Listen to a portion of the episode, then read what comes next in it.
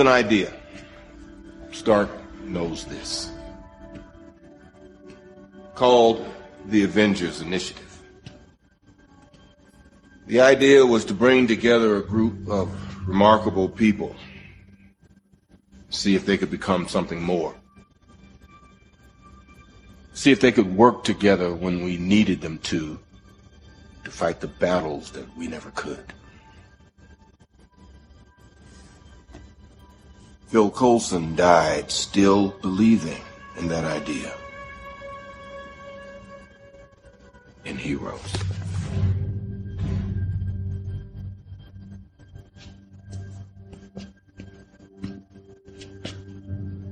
Well, it's an old fashioned Welcome to the Spectrum Lounge podcast, where we discuss creators of color disrupting the game in TV, film, and pop culture.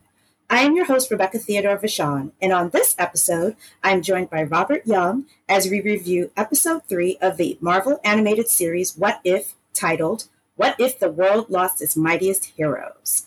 Hey, Robert. Hello. Hi. So you see, I changed it a little. I changed the intro a little, little, little. I like that. I like that. Thank up you. yes, yes. Because I'm like, listen, we're committed. We are committed to this series, and I'm just like, number one, I love the the intro music, and I was just like, I, I got to incorporate it into our recap somehow. So yeah, that was fun. yeah, yeah. The intro music is really good. Well, the entire intro, the animation and everything is just top notch. Oh, Absolutely. Um, as far as uh, that audio clip, that was from the Avengers um, with the mighty and talented Samuel L. Jackson with the it's the infamous Avengers Initiative speech, uh, which is pretty much a recurring theme of this week's episode. Um, so I, will we'll start with you, uh, Robert. What did you think of episode three?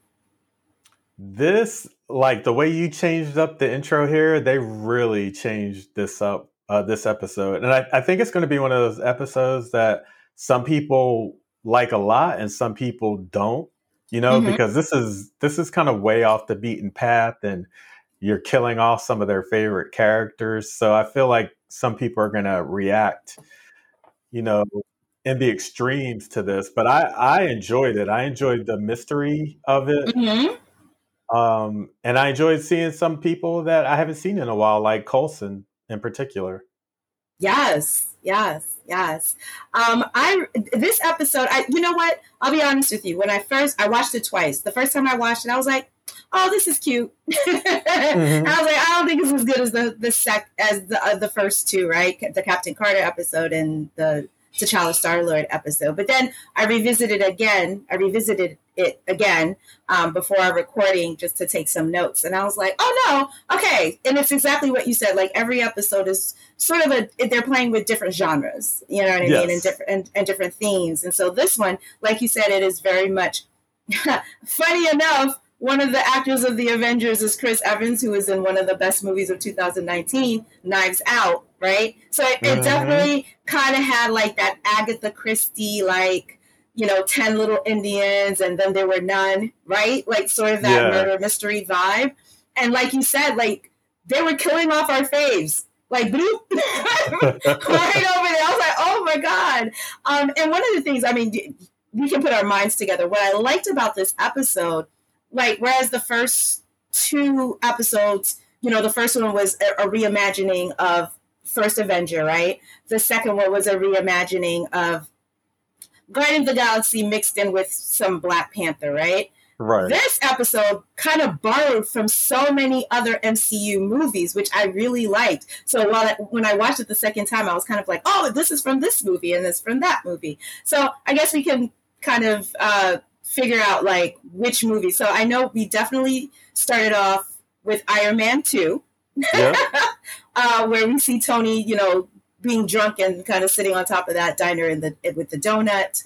Um, and uh, let's see, uh, Incredible Hulk, the uh, the uh, uh, who is it? the Abomination not, one. Yes, not the one with Eric Bana. Who's the other one? Ed Norton. That one, mm-hmm. right? Um, yep. And then it was also mixed in with Thor, uh, a little bit of Ant Man. I was just like, oh, okay. I kind of like the way that they brought these different MCU movies together to tell one. And a little bit of yeah. like the 1st mm-hmm. Avengers movie, you know, Absolutely. kind of with the Loki part of it. Absolutely, absolutely. Yeah, I was just like, oh, okay, I see what y'all are doing here. Mm-hmm, mm-hmm. Um, mm-hmm. So, so this one, for all intensive purposes, is basically a reimagining. While it's definitely borrowing from all these other MCU movies, it is within the feeling of the Avengers movie when Samuel Jackson is, you know, basically launching his Avengers initiative. Uh, but the problem is that all the people that he's trying to recruit to create the Avengers are getting picked off one by one. Um, so he turns to, I guess you could say, while it is very much, while it is a Sam, um, a Nick Fury centric episode, it's also very much a Natasha Romanoff story too. Would it is. Agree? Yeah, it is. What did, what did you think? Yeah, I mean, it, it kind of felt like um, the uh, the Winter Soldier, but instead of uh, Natasha and Steve, it's Natasha and uh, and Sam Jackson. Ooh, you know, yeah, it kind of felt like that. it's almost like a 60-40, You know, uh, Nick Fury, uh, Black mm-hmm. Widow.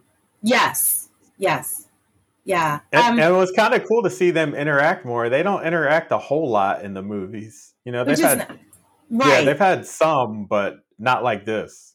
I agree with that. I agree with that because I mean, especially if you read the comment, like uh, Nick and Natasha have a very unique relationship because of the fact that he basically saw the good in her, right? Like she was this right. assassin for hire, and he was like, and, and, he said this in the beginning of the episode. He was like, "I like to swing mm-hmm. big, right? Swing big." Yeah. So what? So what's cool I'll just say this real quick, and we'll get into the uh, into the nitty gritty of the episode. Is that it seemed to me while I, you know, like I said, it, it's very much a, a Black Widow, Natasha Romanoff storyline. It seems to me, at least for me, um, with Black Widow, the Black Widow movie, and also this episode, I feel like the people at Marvel, or let me be more specific, the MCU, uh, you know, over on the movie side. It seems to me that the movie side, I think they're now just realizing the value of Black Widow and Natasha Romanoff, right? Because I, yeah, I agree. You know what I mean? Because I feel like, uh, especially when we, you know, her introduction in Iron Man Two was so sexualized and so objectified. It was ridiculous. Great, you know what I mean? It was great to see her, but it was like she was kind of like even though she was under undercover, she was playing like the sexy secretary, and you know what I mean. And right. yeah, and I always I felt like the first movie that took Natasha seriously or Black Widow and used the used her to the best of their ability was Winter Soldier. Um, yeah, that's when totally. I was like, yes, okay, now you guys know how to write for Natasha. You know what mm-hmm. I mean? Mm-hmm. So, um, but yeah, like uh, you know, has seen the Black Widow movie and then seeing this episode, and so it's a reversal where um, Natasha is basically like uh, he's she's basically Nick's confidant, right? Like mm-hmm. she's helping him put the Avengers together, which is quite interesting because in the live action version, I think what happened was he re- he recruited Tony first, and then Tony was helping him recruit the other Avengers, right? Because that's what right. we saw right? And so I was like, hmm, okay, this is, and I think it makes sense because when we're introduced to Tony in this version of What If, Natasha's like, this is the guy you want to recruit? Like this irresponsible, drunk billionaire? You know what I mean? And yeah. it was like, hmm, she's got a point. I mean, yeah. like Natasha was way more qualified than Tony in a lot of ways. So I feel like this episode honored that, you know, at least the real that reality. Um, yes. Yeah. So what did what did you think as far as like their depiction of Natasha in this episode? Yeah, it, felt a whole lot like uh, the Winter Soldier uh, Steve relationship. Like mm-hmm. it was, uh, it was a lot more about him being supported by her. Right. You know, uh, to to you know, kind of track everybody down, mm-hmm. and and she's the only one he can really trust. Yes. So, yeah, yes. I, I enjoyed that. I agree with that. I agree with that. Yeah, I mean, because Winter Soldier was it was it, several things. There were several things, but it was really the the building of Steve's. One of the major uh, storylines was the building of Steve and Natasha's friendship and their, yes. their trust in with each other, which would carry over into Civil War. So I was really glad that they took the time uh, to do that. And and funny enough, just real quick before we, we go back to the episode recap, um, that is a that's something we're, we're seeing consistently with Steve, right? Like how he has like these relationship with women, whether they're platonic or romantic. Like he has a real respect for very strong and powerful women, which I really yeah, he, like. He really invests in his relationship, no matter mm-hmm. what what they are. You know, he they, he doesn't have to be romantically involved with the woman to be right. invested in the relationship. Right. You know, but at the same time, it was like after Civil War, he did a couple of women dirty, right? Like in the live action, like Sharon Carter was left in the wind, right? Yeah. And so she, has uh-huh. got she's got some salt concerning that, uh, and someone and Natasha too, because when we see Black Widow, she's you know the Black Widow live action movie, she's on her own. You know, in the beginning of the movie when General Ross, you know, supposedly has her cornered, he basically taunts her with that. He's like, "Oh, you did all of that." To you know help Steve and Bucky, you know, back in Civil War, and look, you're alone.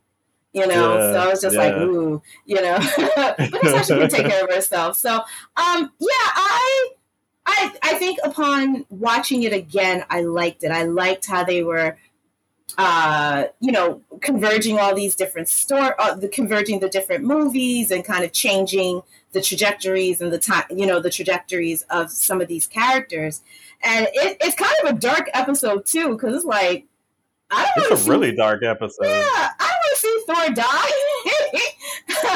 that's mm-hmm. uh, that's that's rough. You know what I mean? So yeah, so we see that uh, uh, it's like the begin. It's basically like Iron Man two, where uh, uh, Fury meets Tony at the diner. You see them sitting, and clearly Tony is you know nursing a headache and you know, I love that line that he says to him. He's like, "I want to, I don't want to join your Superboy band."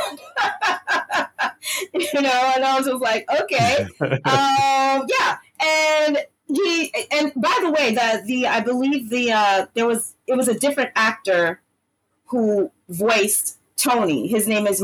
There, we have some returning faves and some new actors. I was just gonna read through the voice actors real quick. So Sam Jackson is back as Nick Fury.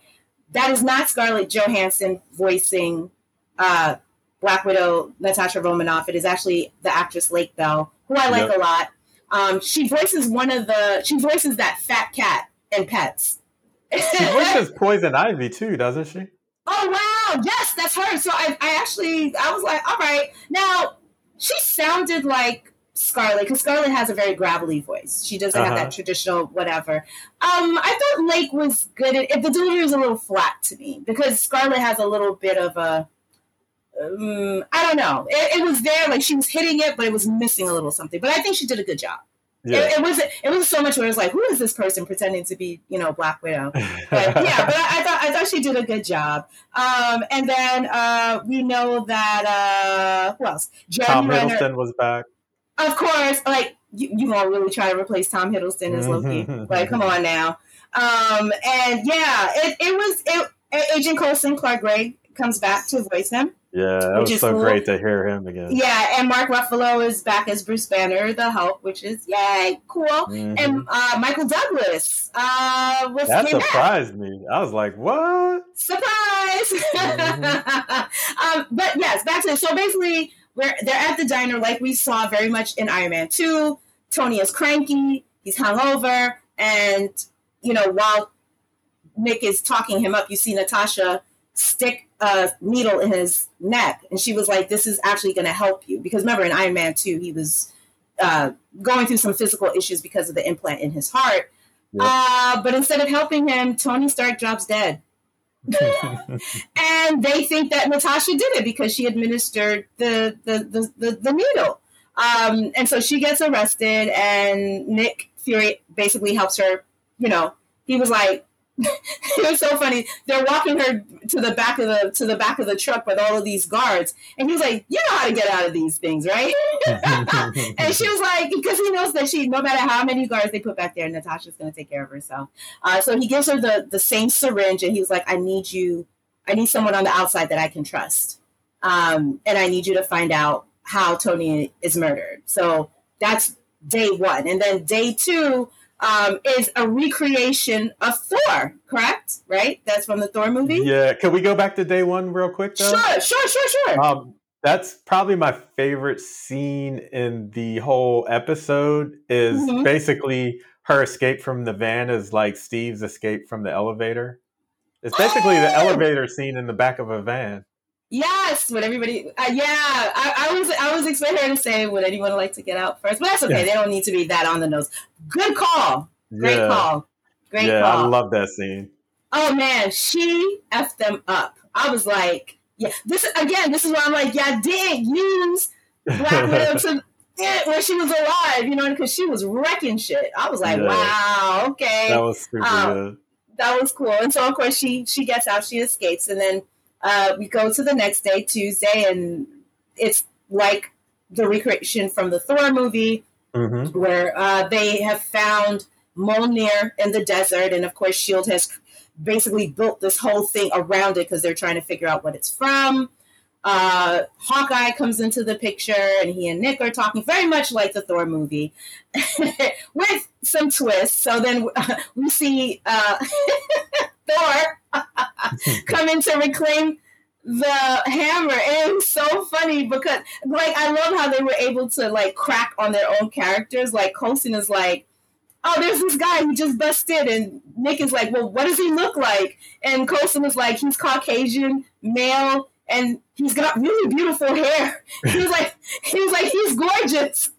Like, which is so funny. And then you actually see Thor do a hair flip. That took me out. I swear, because that was one of the running jokes in the MCU that uh, Thor was the pretty boy, right? Uh, Yeah, definitely Tony- during that phase one, then Yeah. the Avengers. right? Because remember, uh, Tony's nickname for him was Point Break. Mm-hmm. You know what I mean? so I was like, all right, all right, I see what y'all were doing there. And so, uh, you know, we see Thor, he sees Mjolnir, um, the same way. And then again, like the recreation, Hawkeye is above, ready to shoot him. You know, Nick is like, let's let's wait, let's see what happens. And just as Thor is about to pick up Mjolnir, the arrow flies, and Hawkeye looks shocked because clearly we can see that he did not do that on purpose Mhm. and the arrow goes right through Thor's heart and kills him dead on the spot. I was like, wow, okay. And then Hawkeye is taken into custody um, under surveillance, and then he drops dead. When Nick goes to uh, question him, he just drops dead. And so now that's three dead Avengers. And I'm like, ooh, this is getting really dark.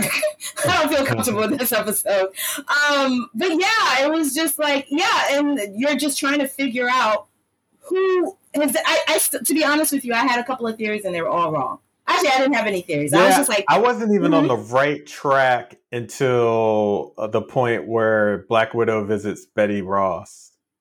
Oh, okay, okay, yeah. So let you you can take the lead with that scene. So tell us about that. So that's day three, right? Yeah, day three on Wednesday. Yeah, Mm-hmm. she she goes to some college in Virginia. I guess that's where um, Betty Ross's faculty or whatever. But uh, she kind of tracks Mm-hmm. her down and wants her to take a look at the syringe that Mhm. Nick Fury gave her when she escaped, so Mhm. Betty Ross can see, you know, what was potentially in it. Right. And when she checks it out, she she tells her that the agent inside the the syringe never was actually released, and that Wow. a small nano thing was uh, shot into him. And that's when I was finally like, okay, Oh, this sounds very. Pimmy. Yeah, I said this sounds very Pimmy, but I didn't know which one of them it was. Like I didn't think it was Hank Pym at all. Right. Right. But it felt like- very Pym tech. So hmm that kind of like put it on the radar for me at that point. Yeah, yeah. So it was actually cool to see. Uh, so that scene is basically pulled from the Incredible Hulk, the Ed Norton version, Mhm. although Mark Ruffalo voices was. So that was a bit. Of, that was a bit of a head trip. You know what I mean? yeah, I've watched the Incredible Hulk, you know, quite a few times and everything, and that you know the animation actually looked like Liv Tyler. I don't think she voiced. oh, that's though. right. That I was like, I was, I forgot who played her in the movie. Yeah, I like- Yeah, because the first one it was Jennifer Connelly and Eric Bana, Mhm. and then the second one was Ed Norton and Liv Tyler. And I actually liked her Betty Ross. Like she, like she's very soft spoken because Liv Tyler is, she has like that kind of soft baby voice, but she's Yeah. tough. yeah, So I kind of like that contradiction. So um, yeah, and so uh, when Be- Betty is trying to get her the hell out of there, so after she tells her, uh, I think it's some sort of you know nanotechnology, and she was like, okay, I, I helped you. I don't, you know, I I'm a biologist. I don't know anything about forensics or whatever. You're on your own. So it's kind of like she's trying to rush Mhm. Natasha Rush out and then the lab. yeah, and then Natasha sees on the desk there's a jacket and a hat for a pizza delivery person. And so she's like, "Do you are you moonlighting? Are you are you delivering pizzas as an extra job?" And then Betty's like, mm. um, and then unfortunately, that's when uh, Natasha gets the call from Nick to tell her that you know uh, Clint, that Hawkeye, has been murdered or he's died. Um, so even in this universe, uh, Natasha and Clint do have a friendship Right. or some sort of relationship because he was like, I know how much he meant to you. And I love what she says. She doesn't even cry. She was like, Tell me who I have to kill. And I was like, Yep, that's Black Widow. that is her. That is her. And then it hits the fan. yes. hmm Yes. So that's when we get the the split basically split battles between uh Coulson, you know, driving in the desert and then the Bifrost beaming Oh, down and and we find out that Loki has come down with basically like the armies of Asgard and the Warriors Mhm. 3 and everybody with him. And then Right. simultaneously at the college, Ross pulls up with, you know, all the the military to try to Mhm. to get Banner. Yeah. I love that. I love the splice of those two scenes together because it really too. amped up the the tension. I thought that was really cool. Um, oh, listen. this Loki just as arrogant as ever. yes. And his came with his same stock speech about ruling the world, and Nick was like, and then Nick Fury's phone is, is ringing because I think it's was it Natasha that was Yeah, trying to call him, Natasha called him. Yeah. And he was like, and then he keeps trying to give his speech, and the phone keeps ringing, and then he gets annoyed, and he looks at Nick, and he was like, "Are you gonna get that?" He's like, "I got a world to conquer. Hurry up!"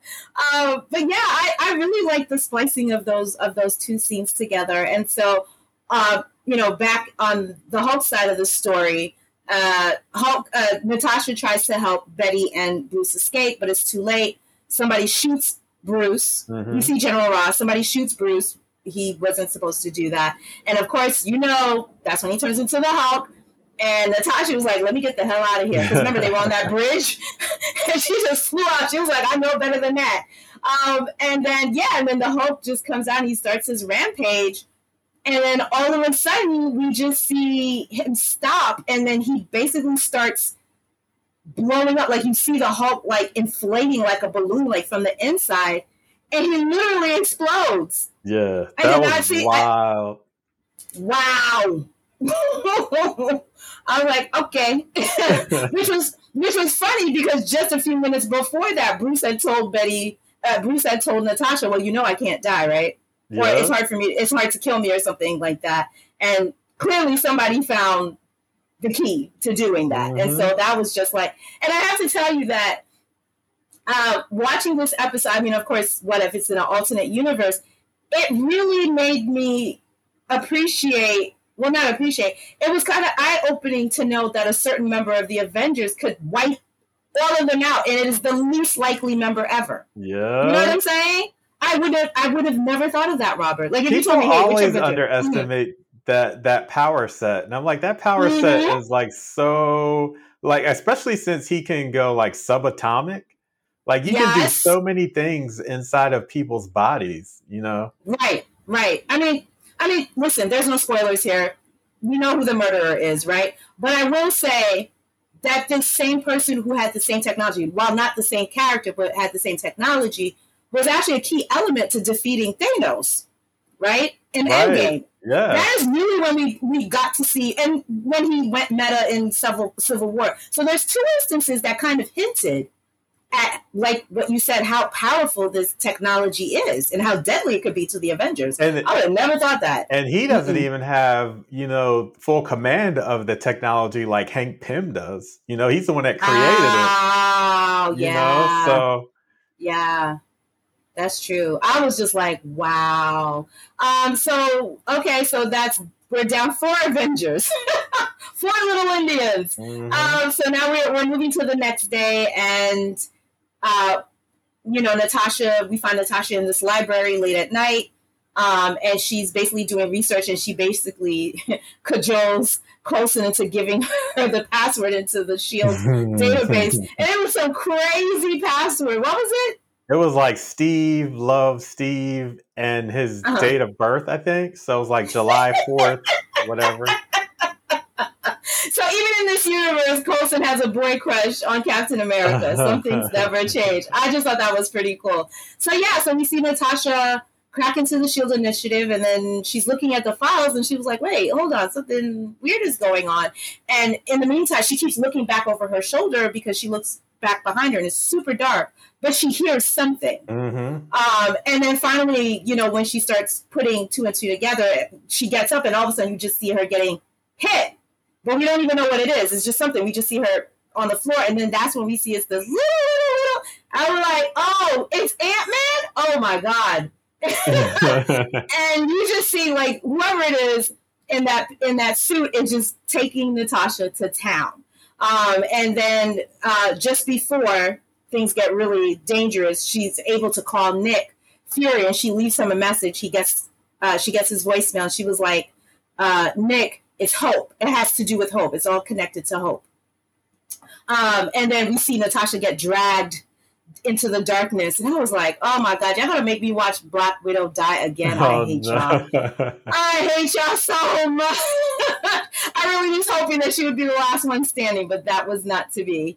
Um, and so, yeah, and just before that, uh, the, in that confrontation between Nick Fury and uh, Loki, Loki makes a deal with Nick, and he was like, "I'm going to give you until the next sundown in order for you to find out who killed my brother, because that's supposedly why Lo- Loki is there with the armies. He's there to avenge his brother's death. But I'm like, come on now, Loki. You know you didn't even like him like that. But anyway, um, so you know, I think Nick has maybe like four or five hours or something. So now Natasha's gone.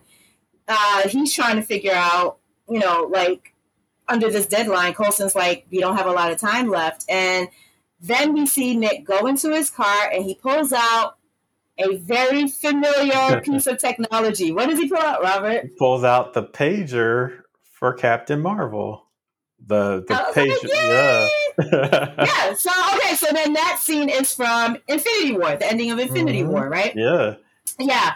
So yeah, so then he goes and then um Nick basically decides to uh, find out or or close this case. Now that he has enough clues, uh, he figures out, or I think he has a suspicion of who the murderer might be. So the next scene, we see him by the San Francisco Bridge. There's a uh, there's a uh, graveyard, and the grave is for Janet. Is who is it? Janet Van Dyne. It's right? for Hope Van Dyne.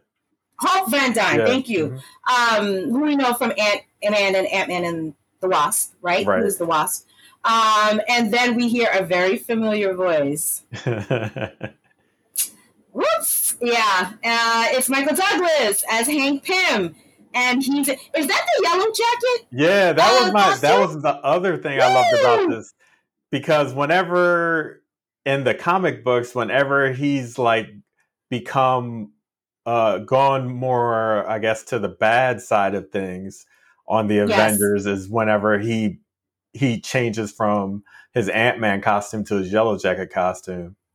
Wow! Wow! So then in it, this reality, he is Yellow Jacket. Right. Okay. Right. Yeah, and so what? Why? So you can tell us why? What is what was his motivation? So he confronts Nick Fury, and why is he Yellow Jacket? And why is he so upset? Well, he's upset because I guess both um, Janet and Hope both died as Shield agents. So he's kind Oof. of taking it out on Fury and since Mhm. Fury's, I guess, since Fury doesn't have any kids or anything like that, I guess the Avengers initiative is like his his kid, his the plan of all plans that he's come up with, Mhm, and he wants to take take that out basically mhm. to make him Right. feel the way he's feeling about losing his daughter and his uh, wife.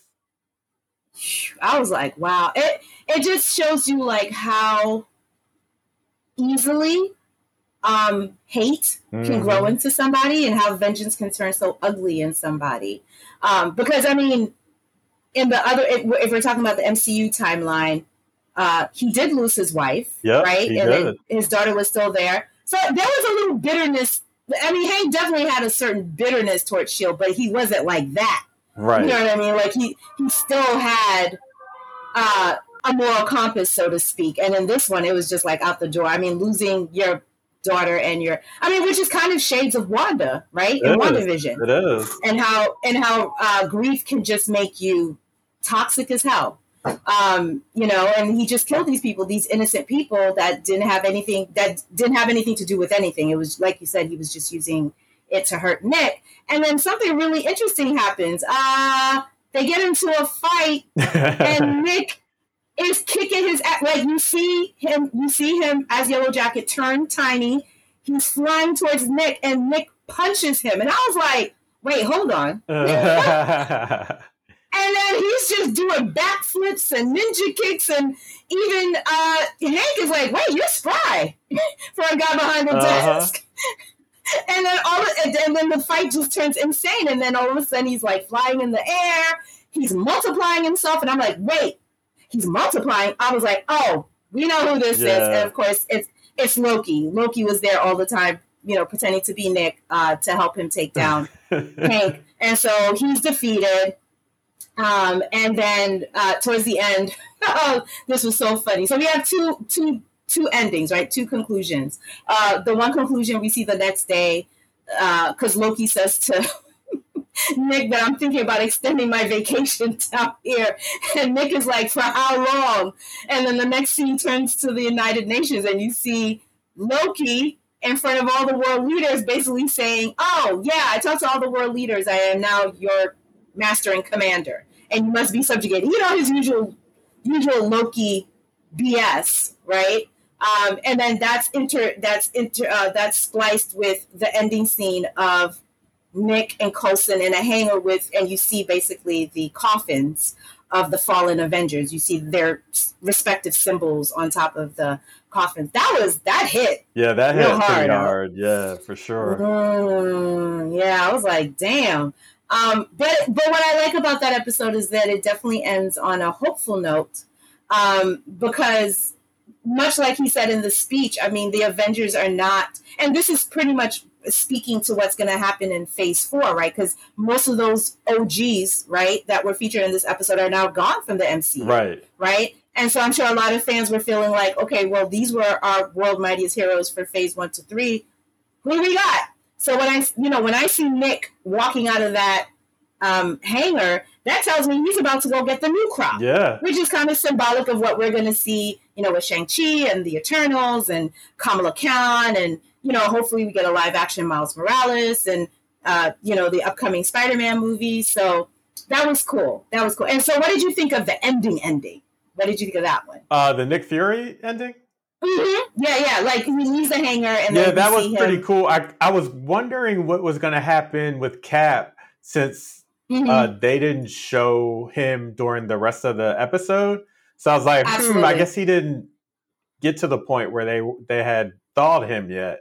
And we Yeah. and we see that like he's still on the ice at this point uh, when when Mhm. Fury gets him. But then you know when Mm-hmm. he's looking at the ice, you know he's like, you know, welcome back, Cap, and then Captain Marvel is behind them. You know that was pretty cool right there. I love that. I love. That. I mean, that. I would Yeah, love to um, see Cap Captain America and Captain Marvel together. That would be pretty cool. I think so too. Yeah. Um. I. I. I for the voiceover of "It's Only One Line," it's it's not Brie Larson. It is actually Alexandra Daniels that plays Carol Danvers, but she sounded like her. I was like, oh hey. Yeah, Um, but yeah, I like that ending. So I, I, I think, and I mean, we've talked about this. I, I think what's so what Kevin Feige. I just want to get in his brain sometimes. um, because I'm like, you're just smart. Um, because what Kevin Feige is really doing is he's really preparing fans, us, yeah. right? Like he's priming us, like, hey, these were this this was phase one, two, and three.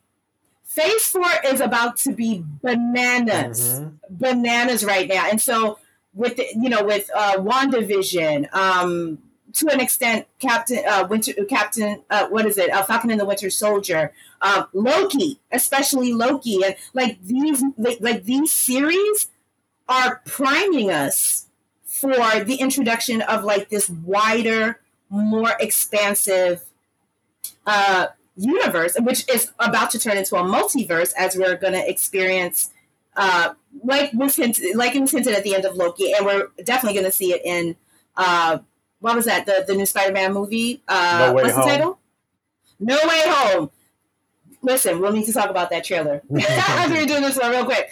Uh, but yeah, it was just like so. I think what what Kevin Feige is doing, and and what I think has been so exciting about this is like they're kind of challenging. A lot, a lot of the characters that we saw in, in, phase one to three, there's been a deconstruction of some of them, right? We're, we see a deconstruction of Wanda. We see a, we saw a deconstruction of Loki, and to an extent, Bucky, and you know what yeah. I mean. And so it's like the, the the, the characters that that are remaining is sort of like there's a closer examination, and the ones that are gone we're we're kind of question there are questions right? Like kind of questions about their legacy. What does that mean? That was a major theme of captain of, of falcon and the winter soldier right? Mm-hmm. was like what is what does steve Leg- steve rogers legacy mean? What does the legacy of captain america mean? And how, what's the good in it and what's the bad in yeah. it you know what i mean? So i, I like that. You know it wasn't a perfect show but i kind of like the idea that they were playing with this idea of, of supremacy. And you know what i mean? I was just like all right and racism and how is the world really ready for a black Captain America? And what does being a,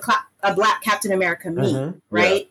Yeah. Um, yeah. And so it's just sort of like, I, I like this. I'm like, I'm, I'm excited. I'll, I'll admit, I'll tell you, uh, after Endgame, I was like, uh, I don't know, phase four, we don't have Tony, we don't have Steve. Like, like, what are we gonna do? And and Kevin was like, yeah, uh, I'm gonna kill your darlings, okay, so to speak, and I'm gonna I'm gonna be giving you like different superheroes, yeah. you know, and and we know with the multiverse, um, it is definitely the conduit for them to bring in Deadpool and X Men and Fantastic Four, the other uh, the other properties that weren't under the MCU umbrella, but now they now they're able to do that. They'll be able to do. And you're that. right. So, it's it's mm-hmm. this series is like the perfect series to get people primed to be ready for new things, but to also to be ready for slightly changed things about mm-hmm. about the stuff they already know.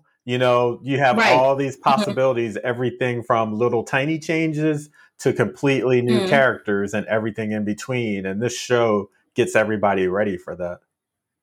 I totally agree with that. Like when I think about the ending of episode three, right? When he says, Welcome back, Captain, it's it's Captain Marvel, mm-hmm. right?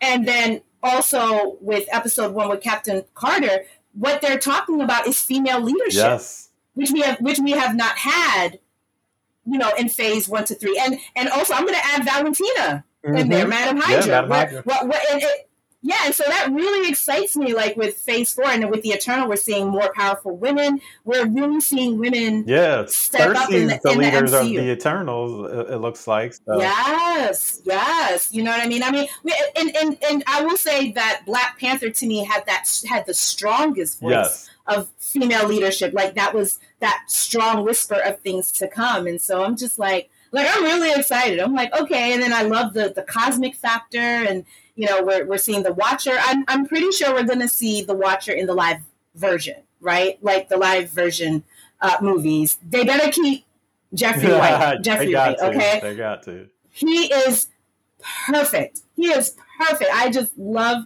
his. Sometimes I'll just rewind the intro just, just to hear him. him. Like I'll, yeah, yeah, I'll just rewind it. Like just even the, the the intro, like the montage. I just love that and just his voice. It's so soothing. But I did want to ask you a question because you're way more observant than me. But I caught this and I wanted to know if maybe this was in other episodes or if, if this was just in this episode. I noticed there were at least two to three instances in episode three where we saw the Watcher in the background, yeah. in the horizon. This is did something. You, did you see that? They've kind of like progressively been showing him more. Like the first episode, I don't think they showed him mm-hmm. at all. But no. but in episode two, we did see him mm-hmm. at least once oh. when the when the oh! when um the Mandela when the ship took off from the planet and then that's where he was. Yeah, and it flew into space. Wow. You saw him like up in the stars. You saw like his face there. But in this episode, we saw him what two times, three times? Yeah. So you know what this reminds me of? Um, it kind of reminds me of Invincible. Mm. Follow me. Mm. Remember every every episode of the Invincible when it was like the you know the the title card. Mm-hmm. With each episode, it got progressively bloodier. Like the episode one, it had a flu, a flu a few dots of blood, and then episode two it was like sploosh, and then episode, like by the time the season finale, you couldn't even That's read exactly what it, it was, feels like. Yep. So I have a feeling like what we're going to see is as these episodes progress, where uh, it's it's almost like he's the watcher is going to be bleeding through, mm-hmm. right? Yeah. Which tell which tells me that I think that by the I could be wrong. I think by the season finale we might see the watcher having a more direct uh, presence, right? Because remember, he always has the disclaimer. He was like, "I just observe.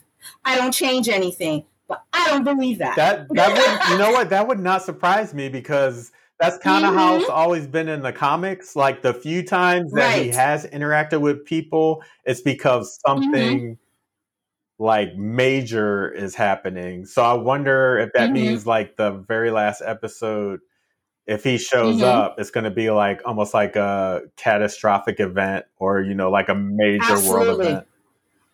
Mm-hmm. Which will you know, we'll see that reflected in the live version of, of Phase Four. So, um, yeah, I like this episode. I mean, it was good. Yeah. I, like, if I had to grade it, I'd give it like a seven or an eight. Uh, the T'Challa Star Lord one was like nine. Yeah. and the and the Captain Carter one is like 10, 10, 10, 10, yeah. tens, like tens on okay. Like I watch. I tell you, Robert, I watched those two episodes repeatedly during the Me week because they're so good. Yeah, I mean, and it's because um because you were tweeting about the animated aspects of Captain Carter. Um, and now, like I'm when I watch it, I'm thinking about your tweets and like the scene where she's in the sky and she's flying oh, and the, the weight and the this, and I was like, yeah, that montage. Okay, this is, is not good action. It's, it's so it amazing. really is. It's so good. I, I can't believe like wasn't there somebody who wrote a review saying that it was the weakest? Mm-hmm. It was like a weak and I was like, which episode are you watching? I don't yeah, know what the hell you're talking about. Like, Cap- I loved it. And it just made me feel like we need a cap. We need a, I mean, yes, Anthony Mackie is the Black Captain America, but my goodness, please give us a woman Captain America. This needs to happen. Yeah, I mean, let's not act like there's only one person with the super soldier serum in the Marvel universe. Right. So that that would not be, you know, new. It wouldn't be brand new to do that. Listen, I just had a crazy idea. Maybe because I was just smoking, but that's another story. Wouldn't it be crazy if the, our woman Captain America, if they somehow resuscitated Carly from Falcon and the Winter Soldier? Oh wow! Just I mean, thought, just throwing it out there. It's a comics, so it could definitely happen. You know yeah. what I mean? Because Sam was really close to her and stuff, so I was just like, that would be kind of a reverse. And uh, correct me if I'm wrong. I mean, this is just in the comic books. I don't know how we could ever get into the live action version because I, I, don't know if we'd have to do time travel. If I remember correctly, uh, in the comic books, uh, Luke Cage and Jessica, who is it? Jessica. Oh my God. Who's Spider Woman? She's a. No, oh. no, no, no, no, no. Oh, uh, oh, you're talking about oh, okay. Um, um, Jessica Jones.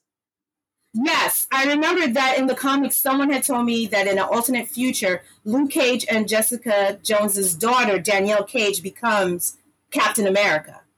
So she's got a fro. I gotta find it. I, I saw it. It was like I know she becomes you know, something. Like the, I didn't. Re- I didn't know if it was. Yeah. I didn't know that it was Captain America. But yeah, that would not surprise yeah. me. Yeah, yeah. But you know, uh, they cancel both series, so it's like we may not get that reality, or they might resuscitate it. I mean, because now they have the rights, right? Because they mm-hmm. took it mm-hmm. back from Netflix or whatever. So, so we may see Luke Cage and Misty Knight. I would, I would love to see them. I mean, I like the actors that they cast, um, but you know, I wouldn't be against a recast if they recast somebody. I mean, I'll be honest with you. Uh, the actor who played Luke Cage in the Netflix Mm-hmm. series, uh, what is his name? Mike Colter. Um, now, while physically he looked like Luke Cage, I don't really felt like I didn't feel like he really sat in that role. Right. You know what I mean? Um, because here's the thing about Mike Colter. Because we were like, oh, Mike Colter can't act. I'm like, no, no, no, no, no. Because they were watching Luke Cage. I'm like, it's not that he can't Mhm. act. It's just the role wasn't fit for Mhm. him. That, like, the, you know what I'm saying? Um, because I was introduced to Mike Colter on The Good Wife, Oh yeah. and he, you remember that? And he played this this this mobster called Lamont Bishop. Baby, he was a scary ass motherfucker. I was like, oh my god, because in the show he killed his wife. wow. He found he found out his wife was cheating on him or something like that, and he had her murdered. And he was like, and what? In front of his lawyers, he was like, you can't. Uh, this is you know client you know lawyer uh, confidentiality. You can't you can't turn me in. He was cold blooded. He was terrifying. Wow. Okay. Um, so I really liked him in that. And he's actually in this other show. Uh, it's on Paramount Plus. Um, and you can catch the first season on Netflix. It's called Evil. Oh, I've heard of It's this. such a great show. Oh, you gotta watch it. It is like, think about. It's kind of like I would explain it like it would sort of be like the X Files from the Vatican. Oh, That's that what it's sounds like. good. Yeah, so he's basically so basically Mike Colter plays a he's a priest in training, and he is every episode is they're called uh, you know somebody a parishioner or somebody. It's either an exorcism or some sort of supernatural happening, and so he's the man of faith, and they pair him with a psychologist who's basically like the Scully, right? Like Mm. if you think of of Mike Colter's priest character as uh, Mulder, um, and then she's Scully, and so basically they're trying to figure out in each of these cases: is it just is it supernatural? Is it a prank? Is it something that could be explained? And Mike Colter is very good in that role. I'll have to check that so out. I think he, yeah, like he's he's better in very complicated Mhm. roles. Like he's not good in the goody goody roles. Like I kind of like Denzel. I was like Denzel is best when he plays conflicted characters. Um, and so yeah, so he's he's really really good in that show. And so, um, but also saying, yeah, I mean, hopefully you know if they bring back Luke Cage, they'll probably cast somebody else or Yeah. whatever. Um, oh, and also quick, this is what I was going to say. This what this is what made me sad because I know Mike Colter can play such great complicated characters. That's why it made me sad that there was not a third season of Luke Cage because I wanted to see Big Boss Me Luke. too. okay? Me too. Because because remember how season two ended, Uh-huh. right? Yeah, when he And has all the suit and he started the club back up and everything. Yeah, I wanted to see that Yes! season too. and he shaded Misty so bad. Like he, she was like, "Oh," she was like, "Oh, so I know you changed because you just lied to my face." And then Misty was like, "So that was setting up the rivalry It- it now, right? was. Because she's a cop and now he's." And then um, who else came back? Uh, Rosario Dawson's character. Uh, Yeah, the night blah, blah, nurse. blah. She was the Yeah, nurse, night nurse. night nurse. Yeah, and and she saw him and she was like, "Oh, I got to get out of here." She didn't even try to him No. because she already saw the transformation. So I was really sad that we never got to get a third season of Luke Cage because I think that could have been really Yeah, I agree. I think that to see, yeah, yeah. So, um, yeah. So I thought it was it was a good episode. Um, the last few minutes, I did want to talk about um, the trailer for No Way Home. The third Spider-Man movie is coming out. I believe it's um, coming out in theaters on December seventeenth. Is that correct? Uh, yes. Yes. What did you think of the trailer? It was a good trailer. So here's the interesting thing. Like, I, Okay. you know, I was like monitoring Twitter and everything, and everybody is going crazy. And I love Mhm. Tom Holland as Spider Man. But like this Yes. trailer just didn't like get me like super cause here's the thing. I'm not a big like I'm Mhm. not one of those nostalgic people for Spider Man one and Spider Man two and stuff like that. So yeah, I'm not You mean the I- I'm not one of those people that like reveres those films. Like when I look at them now, I think they're pretty bad, except for two. Like I like two. Oh, two I do great. not like the first Spider Man, and I do not like the third Uh. Spider Man at all. We don't we don't talk about the third Spider-Man here. We don't talk about that. We don't talk about Jazz Hand Spidey. We don't talk about that. Um, Yeah. no, I agree with you. No, the second one out of that first trilogy, the Tobey Maguire trilogy, Spider-Man Two is the Yeah. standout. It is. It is. It is everything. It is, it's the distillation of everything that Peter Parker and and and But Spider-Man I are. do not like Tobey Maguire as Spider Man. I just don't. I agree with that. You see, you see, you see. That's that's been sort of the thing. Like, so this is our third iteration of the Spider-Man, uh, uh, the Spider-Man franchise, Mhm. right? So we had the Tobey Maguire Yeah. run. Then we had the remake. What was it? It was Amazing Spider-Man, and that was Andrew with uh, Andrew Andrew Garfield. So here's the thing about Andrew Garfield.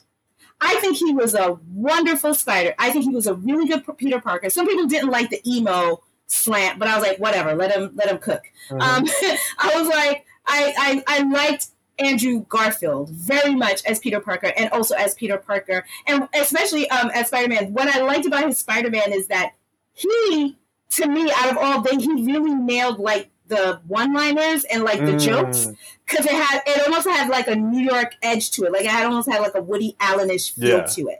You know what I mean? So I I really appreciated that. I, it, the problem is that Andrew Garfield is a great actor. It was just the material that he was given, especially for that second one with Yeah, Electro with Jamie Foxx. It was oh, it was awful. Oh, it was so awful. I was like, wow. Wow. And so Andrew Garfield was like, goodbye, I'm going to go do some real acting. Um, and so now we have Tom Holland, and I agree with you. I love Tom Holland because he is like, he has all the qualities that you like about Peter Yeah, I think he's a good Spider Man and a good Peter Parker.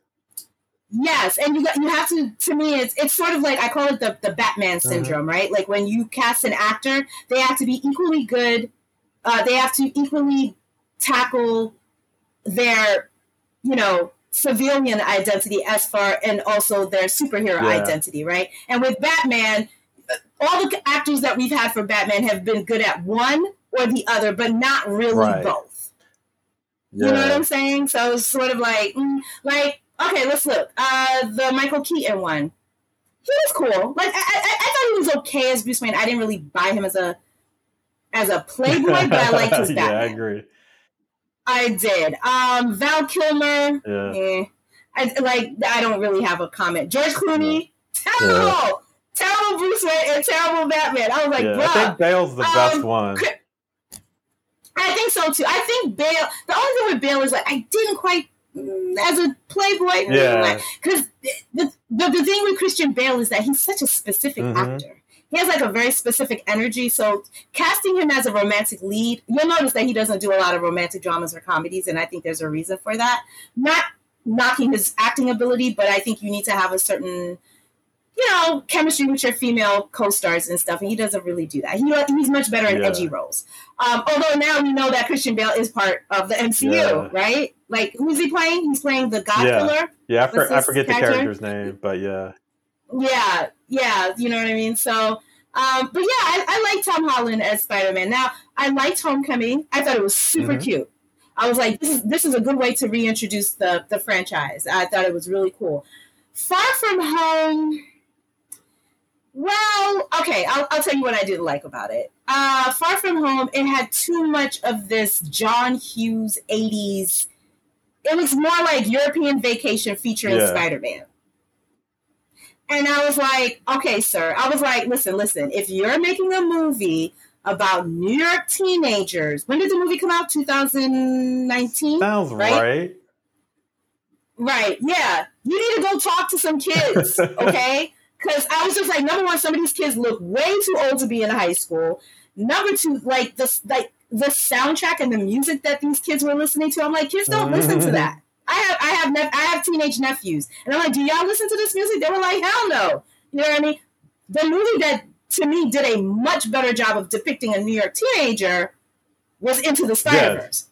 They knocked that out the park. The, number one, the soundtrack was effing Mhm. fire. Okay, because I went to watch it with my nephew. He's like 13 at the time. While we were watching, he was singing all the songs. I'm like, "How do you know this song?" He was like, "Auntie Becky, everybody knows that song." He, he knew "Sunflower." He knew like he knew all the songs, and even the ones that he didn't know, he added them to his playlist. Right. You know what I mean? So, and even when they played the old school hip hop, like you know, Black Sheep, that was easily explained by the fact that that his uncle Aaron was like a you know a graffiti artist and a hip hop. So Miles felt like a very truly realized New York teenager to me, and so I just need this live action Spider Man to do Mhm. that, like go talk to the children, okay? go see what's in their playlist and go see what they're wearing. Because also the costume, like the design, like the what the kids were wearing. I'm like teenagers don't wear that. I don't. I don't understand what's going on here. Um, but Yes. that's my opinion. So- you go ahead. So You- you yeah, tell no, me. I'm just gonna say that I think the the trailer was solid. Um I feel like it Mhm. was just like a bunch of stuff thrown at us.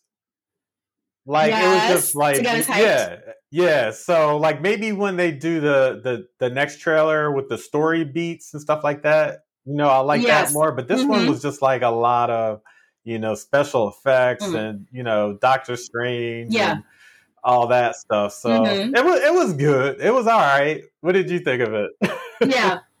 I mean, it was it was all right. I mean, it. I think for me, it was like we're coming out of a pandemic, so I'm happy to see anybody yeah, from me the too. MC. but I was like, I don't want. But I was like, I don't want to be. I don't want to be. I don't want to be like uh fast, right? I don't want to be that that the, you know like just going for anything. I was just like, mm. I was like, okay, it's cool. I was like, all right, Mhm. you know, I see what's happening because remember what at the end he was revealed to be Spider Man. And so we're seeing the fallout from that. So what is interesting, really quick, I just want to talk about this quick, is one of the fan theories that is going on because the storyline that we're understanding from this movie is that somehow now because Peter has been revealed as Spider-Man, the lives of his loved ones are getting very complicated and very messy. So then he goes to Doctor Strange to ask for some sort of spell to erase what, you know, like the past few days or whatever when he killed Mysterio, all of that. And Doctor Strange is like, oh, sure, okay. And people are like, mm, why would you take? Why would you be like doing a summoning spell to actually un, like basically undoing the timeline when you just came from Infinity War? You know what happens when you mess with time.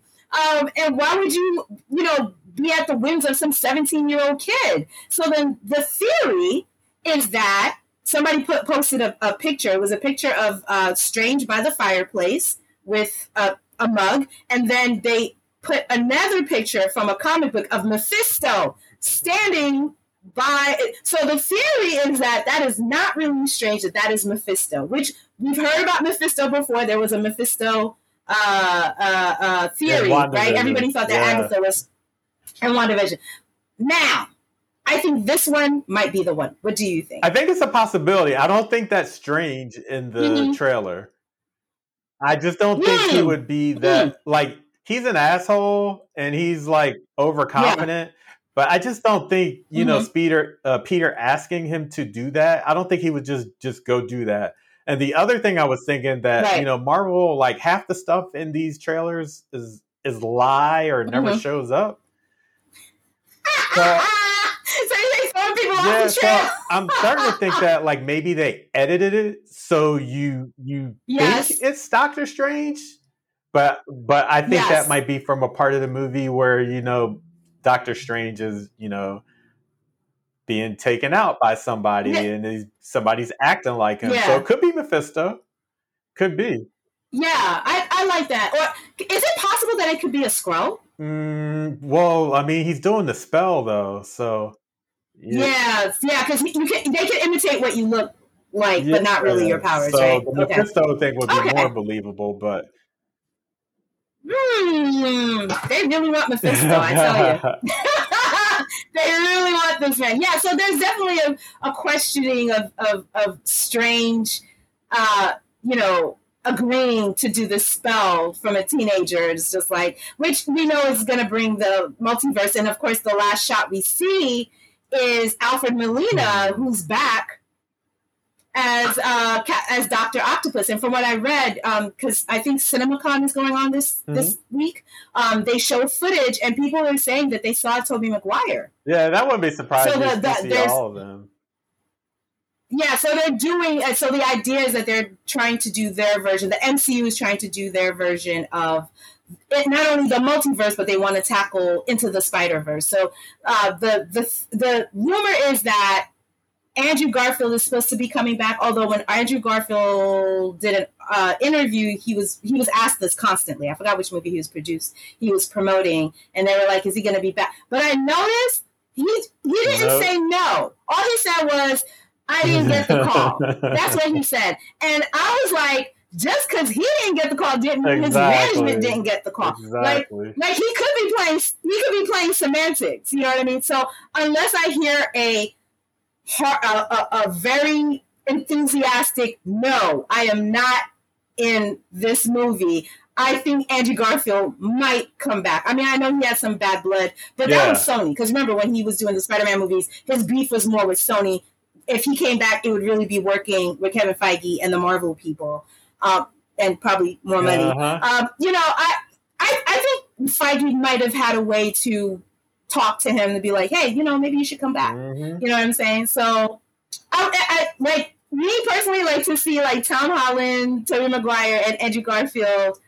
Uh, you know, all on the scene would be cool. Also, I'm about to I, I'm about to show my age here.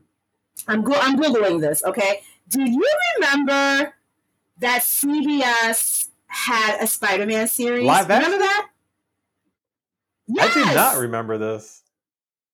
Yes, I'm. A, I'm. A, I'm going to send it. To, I'm going to put it in the notes. But um, it came out and It was called The Amazing Spider-Man. It came out in 1977. Oh, wow.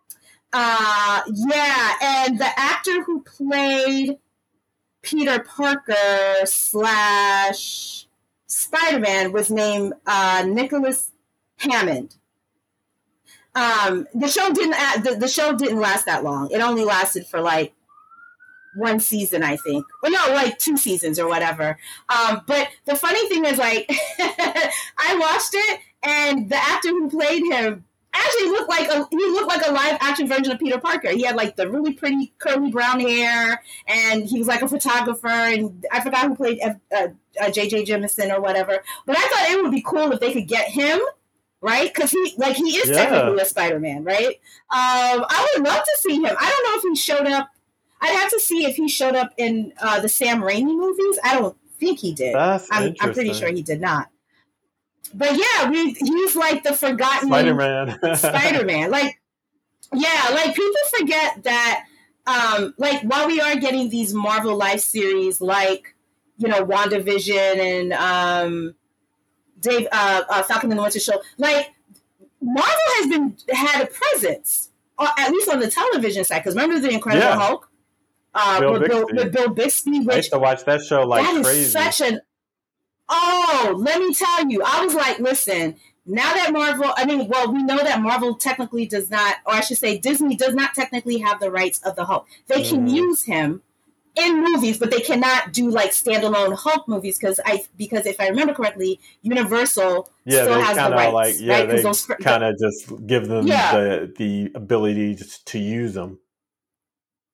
Right. You know what I mean? So I was like, if y'all wanted to do like a, a Hulk series, if, if it's not a movie, I always look to that one because that because I love the take that they, uh, the take that was of that live action series. It was more like a Yeah, it psychological was. drama. It was. It was really, it was really cool. I mean, like, of course, you see the Hulk at the end, you see Lou Ferrigno and, you know, whatever. I mean, the CGI was not all that great back then. So it was very limited. So because they knew that they couldn't use the Hulk that much and they didn't have the CGI, what it what it forced them to do was really build on Mhm. character development, which I loved. And so remember his rivalry with Jackie Yeah. The, the reporter who was after him. And no, that was I think he used to come on on Saturday night. You couldn't tell me nothing. I would do all my chores, get my Sunday clothes ready because that Yeah, that was was my my show, show. too. My mother used to watch it with me too.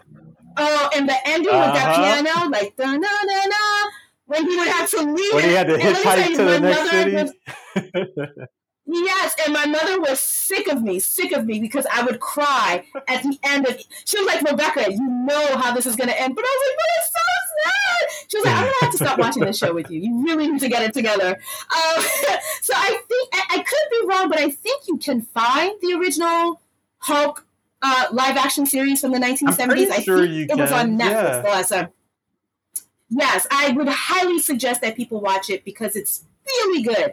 Um, so you know what I mean. But really, Marvel just was failing on the movie side. DC was flourishing with the Superman movies and then the Batman movies. Marvel couldn't quite get it together. And really, the first movie, and I don't care. I always tell people, y'all gotta give y'all flowers to Wesley Snipes and Blade. That's all of that. Everything that we see all started with that. While he may not be part of the MCU, it proved that Marvel can make a compelling live Mhm. action movie, right? Not it wasn't Kevin Feige, but I'm just saying as far as like a, Mar- a Marvel property, I was like, mm-hmm, Right. mm-hmm. yeah, I was like, all right, I, I think so. And so I think Blade came out. There was like 1998, right? The first one. And then the second one, and then when did we get our first? The first Iron movie, Iron Man movie came out around what 2008 10 years later you know what i mean? So yeah so um but yeah this is all to say that it'll be interesting to see how they're going to tackle the, the multiverse and how they're going to tackle into the spider verse um they've got a high bar to reach because the animated movie is It really is. perfection. Perfection. Like i watched that movie and i was like i can't find anything wrong with it. Nothing nothing. Like I look and I'm like storyline, like the motivate. I'm like, there's it, like that movie is unfuckable ish. Like you can't fuck with it. Like you cannot fuck with Into the Spider Verse. Everything about it is perfect. And so Kevin Feige and them definitely have their work cut out for them. I'm not saying they can't achieve it. It'll Yeah. just be different. You know what I mean? So it'll be interesting. But the fact that they're getting these Spider-Mans or Peter Parkers together, it'll be interesting to see like the take on that. But Alrighty, well, thank you again, Robert, for joining me. We'll be back next week. We will be reviewing episode four of What If. Um, it'll be interesting to see what this one is about. Like, I, actually, to be honest with you, I'm not looking. I, I like to be surprised to see like what the new episode is. Um, but yeah, we'll be back next week to review that. Um, and Robert, we can find you on Twitter. What At is your Robert handle? C. Young. Yay! And you, of course, you can find me at filmfatale underscore NYC. And if you have any comments or thoughts, you can tag both of us and use the hashtag the Spectrum Lounge. We'll see you next week. See you on the other side.